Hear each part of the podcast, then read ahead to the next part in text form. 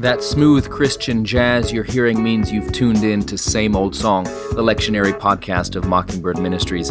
I'm your co host, Aaron Zimmerman.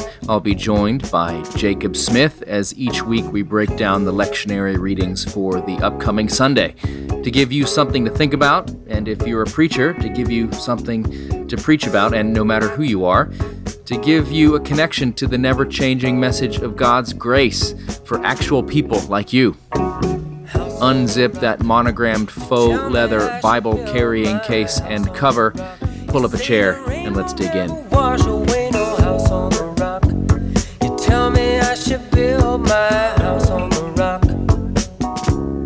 All right, so welcome back, podcast listeners, mm-hmm. uh, to the same old song. We're going to look at the sixth Sunday of Easter. Uh, this is going to be Sunday, May 14th. This is Mother's Day. And we should tell people, as we do every year, don't do anything for Mother's Day. That's if you're right. a leader of a congregation, don't give people carnations. Mm-hmm. Don't give people. I don't. Don't. We, don't have uh, all the mothers stand or yeah, whatever. Yeah. Don't do any of that. And uh, yeah, and there's um, and some people will push back on this and to be like, "How dare you?" You know. Actually, I have officially moved St. George's Day to May 14th, Mother's Day, for this very reason, and it comes out of a very pastoral kind of yeah. uh, experience. What is St. George's feast day actually? I think it's like uh, it was like three days ago. I don't really care. Three My days day's the new okay. official day. Yeah. And so, but uh, um, just yeah. changing the church calendar. Yeah, why with not? The authority invested in you. Well, yeah, because there are so many people who don't have a great relationship with their mom. People who don't feel that they did a great job of being a mother. Some people uh, who wish they could have been a mother and are not. Yeah. yeah. So there's lots, of, lots of kind of pain. Mother's. Day was be. invented by Hallmark, and um, let's just lay it on the table. And uh, you know, and there's things we should always honor our mothers and things like that. But we want to we want to keep it keep the focus on the church and on the gospel. That's right. So on this um, Sunday, Oh, you're so hard. just kidding. May 14th, um, we have, uh, again, we're looking at Acts chapter 17. We're looking at 1 Peter still, and we're now kind of going to read the next part of John chapter 14. Um, and this, so if last week we heard about St. Stephen being killed, being martyred, the first martyr of the Christian church, if you ever look at, um, you know, every saint has a seal or some Mm-hmm. sort of like uh, image that's associated with them. Stephen's seal is three rocks. Yeah. Uh, just I think it's pretty metal to me. Mm-hmm. I think. Uh, but so we had that, the death of Stephen, and now we have Paul. So last Sunday they would have heard about this guy Saul, who was the Yeah. you know watching the coats while people were stoning Stephen. Now um, this guy has is preaching the gospel. So there's a whole lot you could unpack there if you wanted to talk about how does the guy go from persecuting the church and standing around while Stephen's getting killed and being like this. And now he's in Athens, so he's in a different city, he's in a non Jewish context, and he's preaching about Jesus Christ to these very sophisticated Greek philosophy types. So he's at Areopagus, which means Mars Hill. Ares was the Greek god of war, and so this is the hill that was dedicated to kind of his veneration and worship. And, and he's, um, he's now spreading the gospel to these folks. And there's uh, it's, it's just a, a beautiful textbook performance of how you want to share the gospel with somebody. Yeah. Um, you don't begin with, you're terrible, and now let me tell you how to get your life together. He says, Athenians, I see how you're, every, you're spiritual in every way. You're great. I, I went through your city and I saw all your statues. And he doesn't say your statues are an abomination and you've got to clean them all out and destroy. No, he says, I went through your statues and I saw this one to an unknown God. That's awesome. You already know the person I'm talking to you about, but now I'm going to give you who, tell you who that person is. So um, he uses their own culture. Later on, he quotes. You've heard that phrase, "In God, in whom we live and move and have our being." Um, it's in one of the collects in the prayer book, and but it's actually a pagan poet.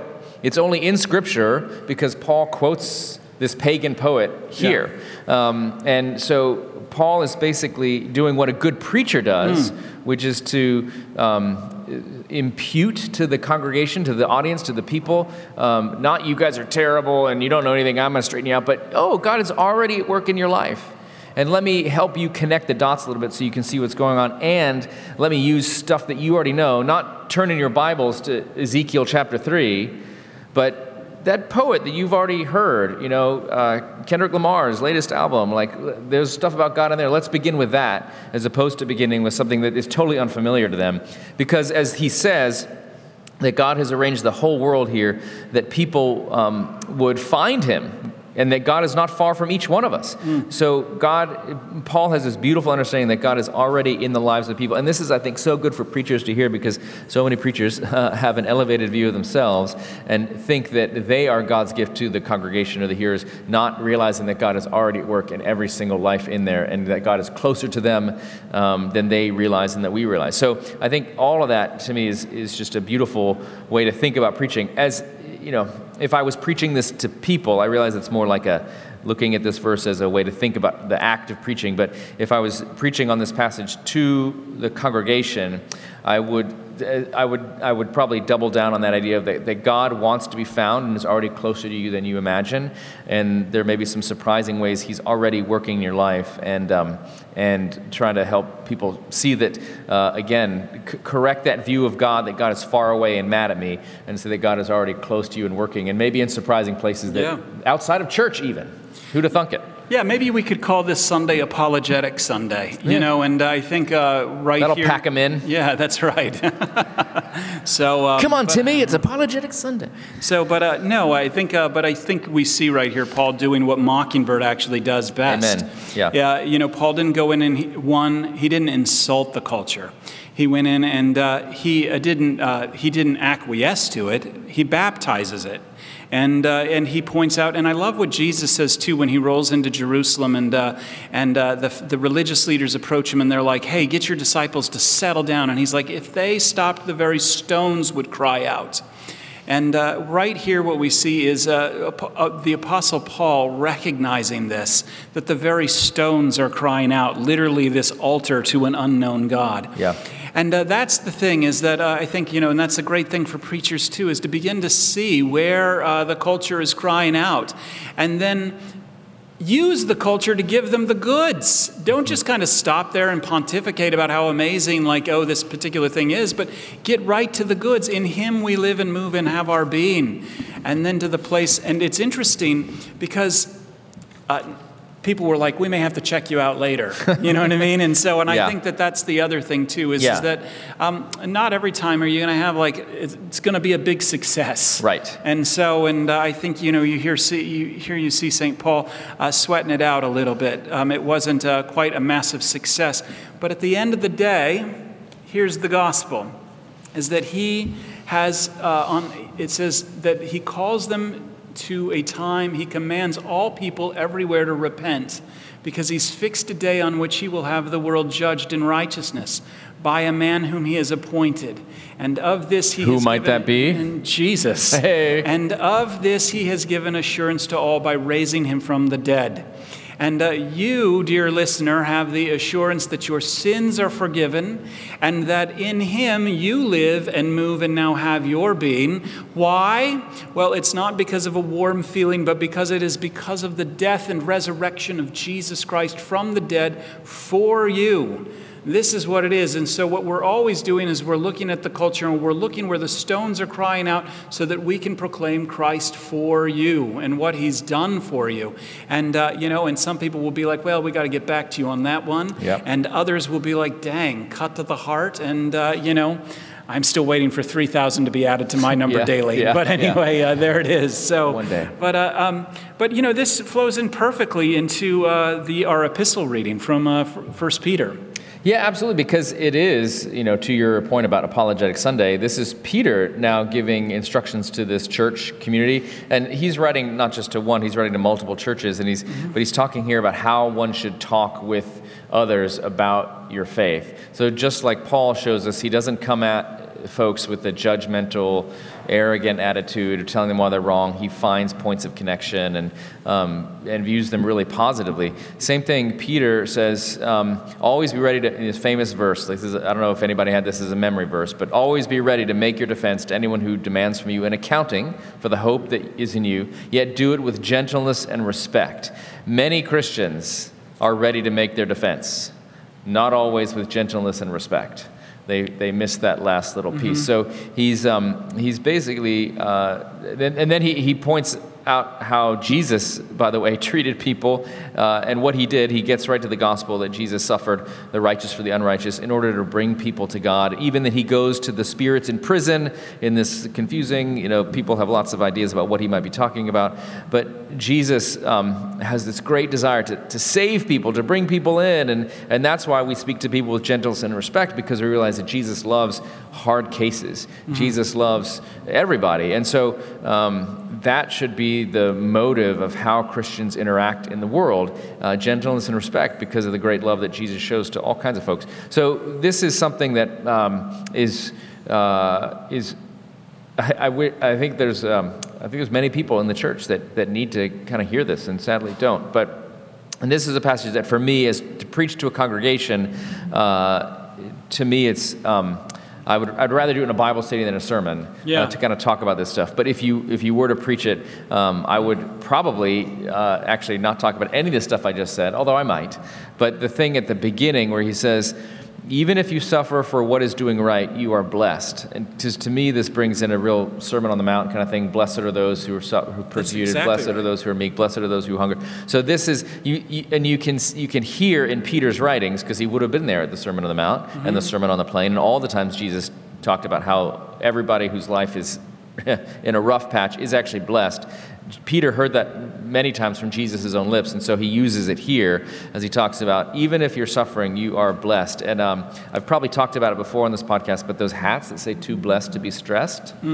Um, every time I see one of those, I rip it off the person's head, I slap them in the face with it, I throw it on the ground, light it on fire, and then stamp it into ashes um, in the name of Jesus. Yeah. No, I don't do any of that, but I sort of think about that because um, Jesus' point in the Sermon on the Mount is not too blessed to be stressed. It is that when you are stressed, you are still blessed. Yeah. You don't, if you are worried, if you're anxious, if you are stressed, it doesn't mean you failed. It means you're human. And Jesus says that God can work even in and through those situations. Because if Jesus himself can sweat blood in Gethsemane, I mean, I hope nobody walked up to him and said, Jesus, too blessed to be stressed, you know? Uh, you know, Jesus got stressed. He was, you know, when Lazarus was died, he was like, you know, just shaken to the core. Yeah. So, anyways, you can be stressed and blessed at the same time. So somebody make that hat, and I will, I will sue Well, you for I think, uh, stealing my intellectual property. You know, I think though, I mean, the truth is, is that this is a powerful passage to talk about with people who are really stressed out. And the fact is, is that we're all stressed out in part because we're all um, trying to cling to some sort of identity apart from Jesus or Jesus plus. You know what I mean? I'm, I'm a progressive Christian. You know, I'm a conservative Christian. I'm a this type of Christian. I'm a that. I'm a mockingbird Christian. You know what I mean? And we're always looking for some sort of identity. And uh, this is why um, uh, uh, St. Peter tells them do not fear what they fear, and do not be intimidated. Do not be intimidated, but in your heart sanctify Christ as Lord. Uh, that is, uh, recognize that when Jesus has claimed you, he shares that identity with absolutely nothing and no one else. And so, what he's telling them, because they're about to get the spit's about to hit the fan for these people, and he's telling them, Your confidence had better be in the gospel. Like, that's where it's at. And he's like, and he's, and then he reminds them what the gospel is. It's not like, hey, everybody, straighten out and get tough. No, he reminds them, he says, it's better to suffer for doing good because they were being accused for all sorts of craziness cannibalism, atheism, all sorts of things. And as a Christian, you're going to be accused for all sorts of craziness yourself. You know, you've been called an antinomian. You've been called loose on the law. You've been called all of these things. And so he reminds them what the gospel is. For Christ also suffered for sins once for all, the righteous for the unrighteous, in order to bring you to God. Full stop. You've been brought to God. Now, the world is going to still accuse you, and this might freak some of our, you know, uh, uh, more Baptistic friends out, but it's okay. Just hear me and stay with me. Um, but, uh, but what he does is then he draws them to something outside of themselves. And so, okay, I've heard it, I've heard it, I've heard it, but how do I know if he really loves me? You know, how do I know if he really loves me? Well, Peter dips back like he did in the previous chapter back into the Old Testament. And he uses this illustration from Noah. And he says, talking about the building of the ark, and everybody thought Noah was crazy too, you know? You and your, it's sunny outside and 90 degrees. What are you doing building a boat? You know what I mean? And he says, you know, but this baptism, which this prefigured, now saves you, not as a removal of dirt from the body, but as an appeal to God for a good conscience through the resurrection of Jesus Christ. You know, this is what Luther, it was it's a very relatively new idea in Christendom to say, you know, um, I became a Christian because I did this. No, the appeal was I was baptized. You know, that, that was the day I've been baptized.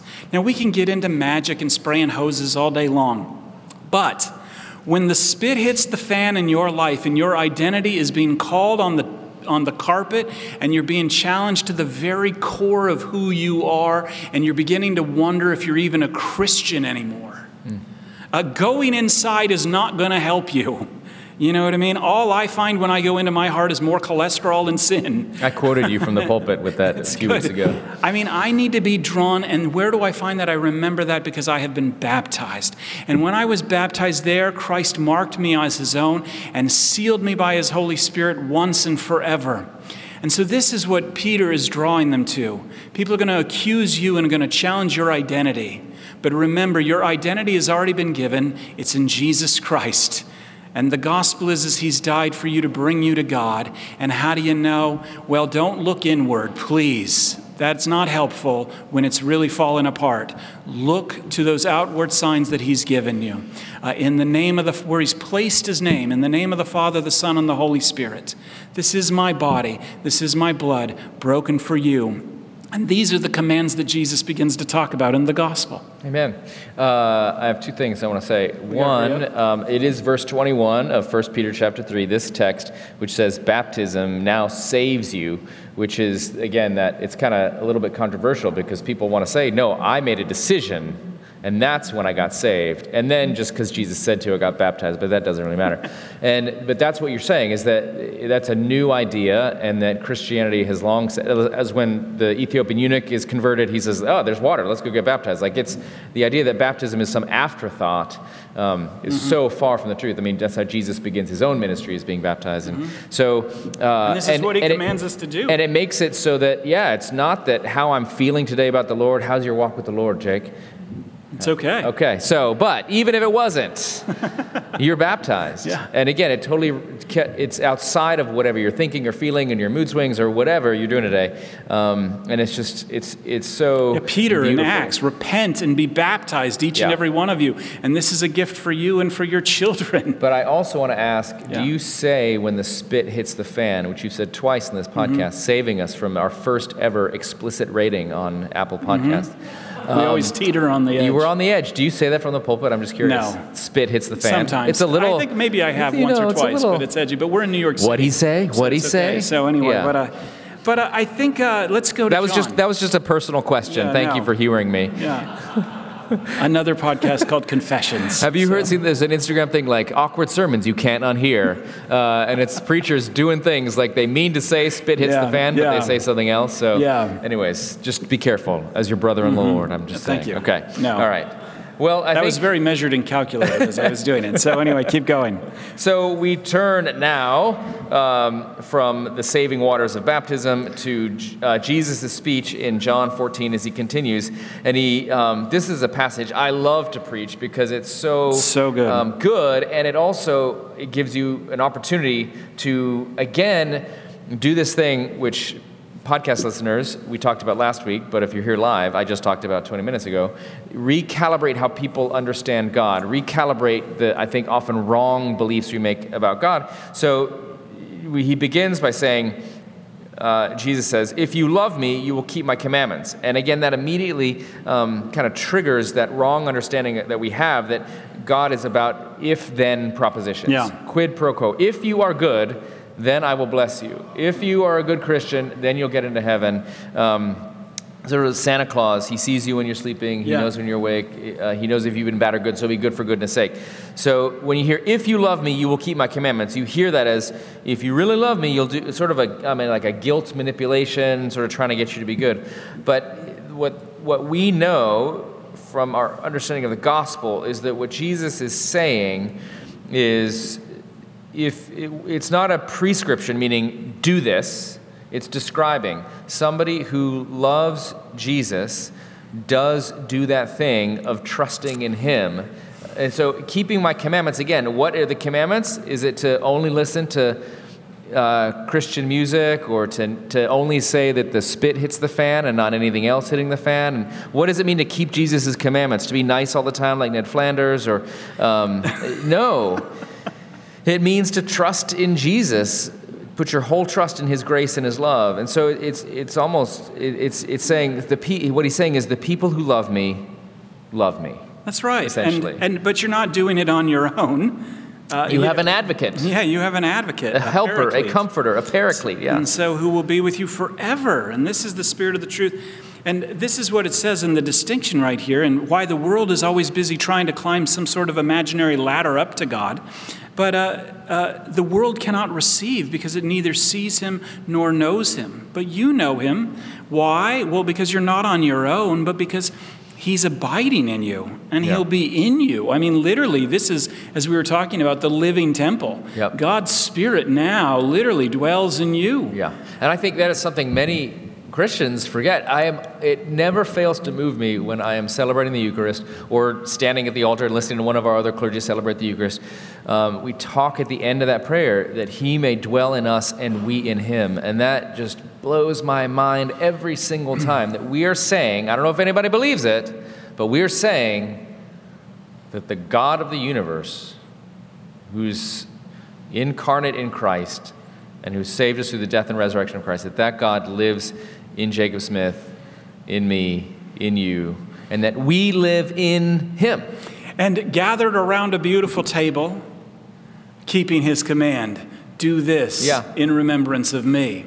You see, it all plays out. It's, it's got to be uh, words in your ears, and it's got to be ordinary things, these powerful promises coming to you in ordinary things, meeting you right where you're at to assure you that you haven't been left as an orphan, but He's closer than you could possibly imagine. That's right. And that's, again, like, that's why I hate that language, as I talked about earlier. I think it was now last week, podcast listeners, but at the same time for you who are live. But the, um, the man upstairs view of God it completely flies in the face of what this passage te- teaches us about where God is and where we are.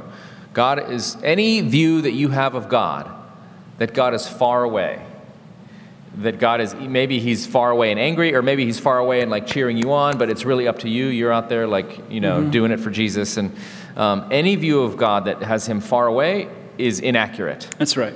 Um, Paul said, quoting the pagan poets, but making this point and baptizing these ideas, that he is nearer to you than you imagine. He's with us. And here Jesus himself says, he abides with you and you will and he will be in you um, there's no world for the christian where god is far away it might feel like that sometimes but yeah. that's, and that's why, again, we come back to baptism, we come back to the bread and the wine, because here we give you this thing and we tell you to eat it. Mm-hmm. Like it's so, it, it, the symbolism is so blunt so yeah. clear. Like, this is the thing we've told you is God, and now eat it. Yeah.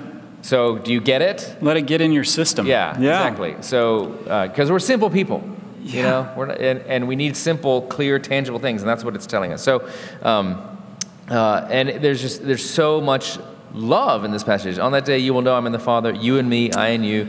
You love me, um, I will love them. I mean, it's, it's a beautiful passage again that, that recalibrates mm-hmm. how we understand. Yeah, God. and I think if I was to summarize everything or come up with some sort of big idea from this particular passage to preach on, it's that um, it's that Jesus' love precedes absolutely everything. Mm. Without that love first, you know, we do live in an if then kind of world yeah. relationship with God. Yeah. But because that love comes first, therefore, you know that Christ will never leave you as an orphan. He'll yeah. never forsake you. He will be with you through death to the end of the age and into life everlasting. Where, as our funeral liturgy says, you will see him face to face, but not as a stranger, as a friend. I almost choke up every time I hear that. Yeah. Well, pull yourself together. I know. Um, there's a there's a church uh, that somebody told me about. You know, as I'm sure happens at, at Calvary St. G. Uh, there's a lot of people out there that are in spiritual communities that are. Um, um, as Sinead O'Connor says, the kind that hurt. Hmm. And uh, there was one where the preacher, I think, had said publicly, if you don't leave here feeling worse than you arrived, I haven't done my job. Because this person wants the congregation to feel convicted of sin and, and, and I guess I guess motivated to try harder hmm. until he grades them next Sunday. And uh, that to me is so contrary to what Jesus here talks about. What every reading we've talked about in this whole session um, talks about that, that God, as you said, that Jesus' love is, precedes everything. And that's, that's why he's here. He wants to be found. He's like, hello, I love you. So, anyways. I love you and I've forgiven you. I love and it's all good. Uh, I heard that once too. Uh, well, I'll save it for another. Okay, I'll save it okay. another time. But uh, Yeah. this has been a great, great episode, and Yeah. uh, want to say thanks to all of you who stayed, our live studio audience, and right. uh, and uh, welcome to Mockingbird. And for those of you who are listening, uh, sign up early for uh, Mockingbird uh, 2024, and right. we'll see you there. So, uh, God bless you, and have a wonderful, wonderful week. Thanks.